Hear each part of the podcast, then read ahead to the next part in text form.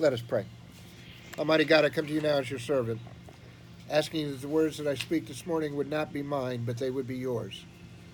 Asking, O oh God, that those who hear and receive these words would receive them not only in their minds and in their hearts, but deep in their souls, O oh God, that place where only you and they go. Help us to recognize this morning, O oh God, that there is no demon that we have that Jesus can't get rid of. Fill me now with your Holy Spirit, that I would do your will and not my own. In Jesus Christ's name I pray. Amen. Amen. All right, so today's reading comes from uh, Luke chapter 8, beginning with the 26th verse. They sailed onto the country called Gennesaret, directly opposite of Galilee. And as Jesus stepped onto land, a madman from town met him. He was the victim of demons. He didn't he hadn't worn clothes for a very long time, nor lived at home. He lived in the cemetery. And when he saw Jesus, he screamed and fell before him and bellowed, What business do you have messing with me? You're Jesus, the Son of the High God. Don't give me a hard time. The man said this because Jesus had started to order the unclean spirit out of him. And time after time, the demon threw the man into convulsions. He had been placed under constant guard and tied with chains and shackles, but crazy and driven wild by the demon, he would shatter the bonds. And Jesus asked, What is your name? Legion. My name is Legion. And because many demons afflicted him, therefore, Legion. And they begged Jesus desperately not to order them into the bottomless pit. There was a large herd of pigs that were browsing and rooting on a nearby hill, and the demons begged Jesus to order them into the pigs, and he gave the order. But it was even worse for the pigs than the man, because they crazed, they stampeded, over the cliff into the lake and drowned.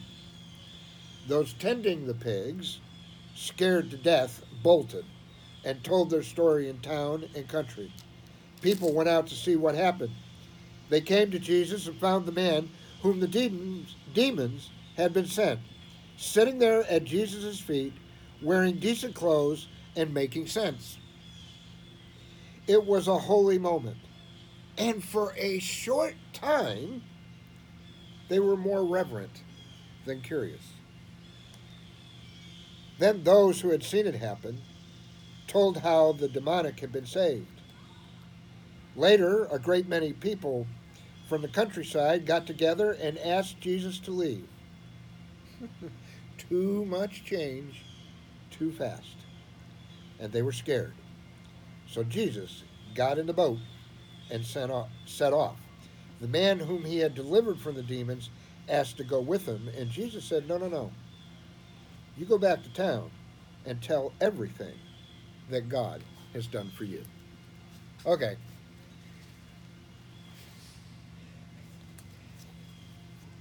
This is one of those stories that's going to be preached about this morning. In, and in the more conservative churches, you're going to hear about what?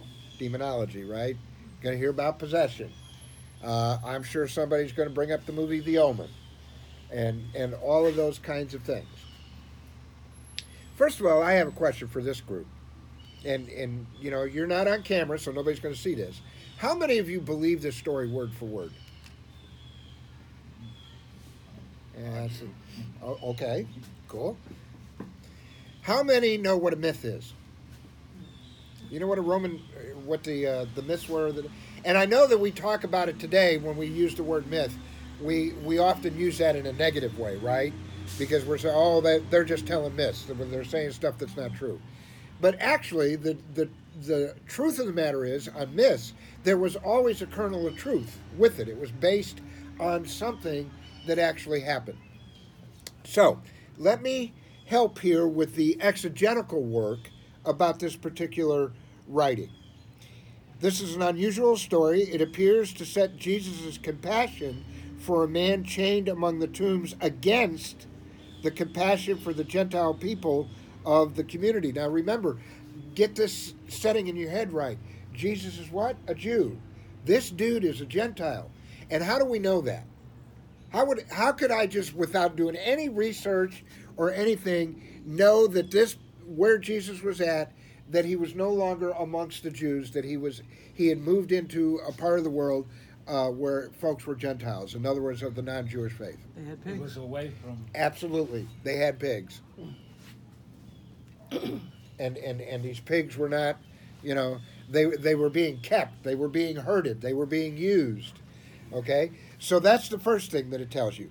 The second thing is um, this is in the territory uh, of uh, uh, the jordan if you know if you look at a map and you look at where syria is today so that that's where this is located um, Jesus' exor- exorcism of the demons afflicting this man who lived among the tombs seems at once both puzzling and bizarre. We can only speculate, and this is the key part of this exegesis, we can only speculate what his specific illness was. Because in that day, serious medical conditions were always laid at the feet of demon possession. Okay? Which means that again in this story this guy is and, and i tried to, to to to do it correctly when jesus got out of the boat he was right there in his face screaming at him carrying on and you know it's interesting to me that we've had that happen when we've done hygiene kits you know people that that have a, a mental challenge going on or whatever they're right there when you you get out of the vehicle and they're right there and they're right in your face and yelling and crying on and screaming and, and, and so forth and so on. Now, he knew of Jesus apparently, who Jesus was as a rabbi. He's a Jew. So he could have been yelling at Jesus for several reasons. One, you're a Jew, you know, and you're in my you're in my territory, so what are you doing here? Are you here to hurt me some more? Or he may have been uh, of that mind when people have religious delusions uh, that in fact he was possessed and that Jesus was going to do something uh, to hurt him. Well, how can we relate to this? If, if I'm going to take the course that that um,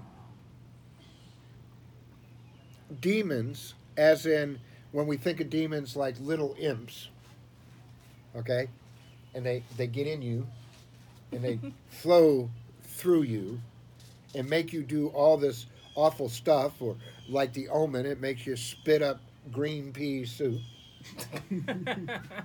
or say foul things that's one thing however I'm a, I'm a little further along with that because I recognize that as we have moved on in our life, we know that there are demons out there. Mhm. What do we call those demons today? Alcoholism. Alcohol, Drugs. meth, cocaine, sexual addiction. A matter of fact, any addiction that you can think Any of. addiction. Because what is that? Well, that is where the demons has absolutely taken over your life. Fear and hatred. So, if we can have this debate, if we want to avoid this whole debate about whether demons exist or not, we need to acknowledge that that demons do exist, and they fall within the kinds of behaviors that we get ourselves involved with. That what separate us from God, that separate us from the love of God. This guy, I mean, can you imagine how bad this was? They thought, hey, come on, folks. How do we deal with what we call people that have mental health challenges? Listen, first of all, we've just gotten around to the, the, the point where we even talk somewhat kindly about people that have mental health. Because I can tell you when I was young, we never talked about multiple personalities. We never talked about borderline personalities. We never talked about manic depressive. We just talked about Crazy Joe. Institutionalizing. And that is exactly right. Throw them in a building, lock them up, Keep them away from us. and keep the and keep them away from the children. Mm-hmm. Keep them away from the children. So you know, it seems like that we're we're not much better than the folks then, but I mean, you know, it's scandalous. This guy had a mental health issue, wasn't behaving the way he was supposed to, and they run him out of town to where? A cemetery. I want to ask you all a question. If you were kicked out of your house, if you were kicked out of town, and you had to live in a cemetery, what kind of thought process would you be having after a short period of time? Might be better six feet under. Hallelujah. So, there was a lawyer that one time went to see his pastor. He was down in the dumps, he was at wits' end, and he said, Everything has gone wrong. I have lost confidence in my ability, professional ability. My partner has left me. I don't get along with any of my family. I am cut off from my parents and my in laws. I'm having conflicts with my coworkers. I have been drinking heavily. Everybody has left me, and I don't blame them. I have become bitter and hostile. I've done so many mean and cruel things. And now I have so many problems. And the guy actually said this to the pastor My problems are legion. See, when you read scripture, you got to read it in the context that it's written. Legion was Romans, Roman soldiers, 6,000 made up a legion. This guy's got lots of problems. And he called him Legion. And when Jesus asked what his name was, that man, he had a lot of problems. And he called it Legion. He paused, he took a deep breath, and then he leaned forward and he said, To tell you the truth, I think all those problems and troubles are symptoms. My real problem is I don't like myself. And it taints everything that I touch. And I'm here to tell you today that rather than getting into a debate about demonology, that this is what we ought to pay attention to. Is that most of our demons that we deal with are because we don't like ourselves. I mean, I cannot tell you folks how many people the exercise that I have given them as part of uh, building up their self worth is go home, sit in front of a mirror, and look at that mirror and tell that image in that mirror, I am wonderfully and uniquely made in the image of God, and that is enough. You know, people can't do that. They come back to me two weeks later and I said, Did you do your homework? No, Pastor. And it's because if there's a demon in this world, it's the way the world does things to prove to you that you're not worthy. That is a lie. God created you as you are. This guy in front of Jesus was incredibly unhappy with himself. Now, I'm going to give you three quick stories to prove my point. When I left Chicago, I was a mess. I was an absolute mess. I had become convinced that God hated me, that God and I were at war and I was losing. And at one point, uh, some of you have heard the full story, but we don't have to go through the full story. But just suffice it to say, there was a point where I thought about um, ending it.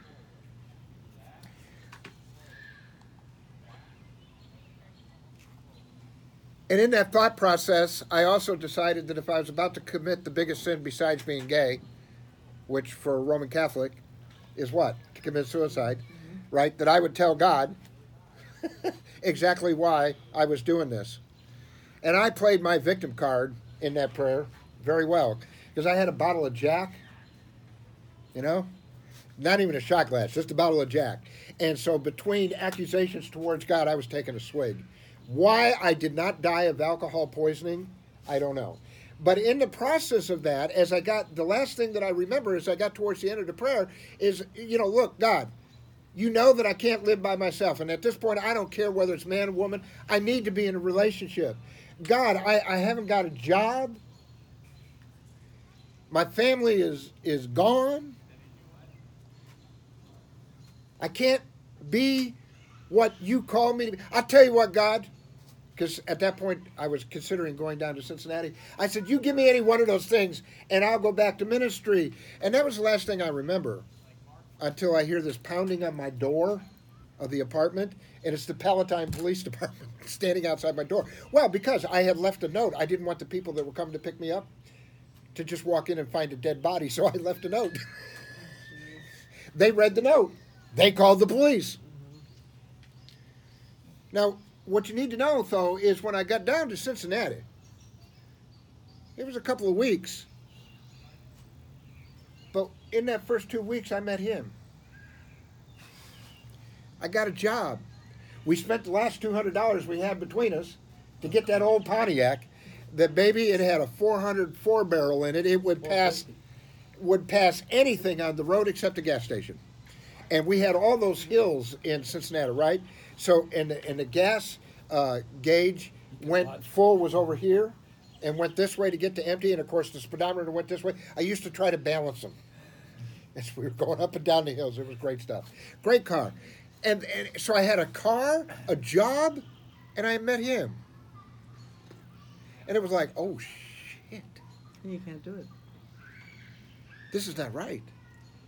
And so I said to him, I, well, I told him the story, and I figured he would have just left me at that point because he would have determined that I was Crazy. crazy.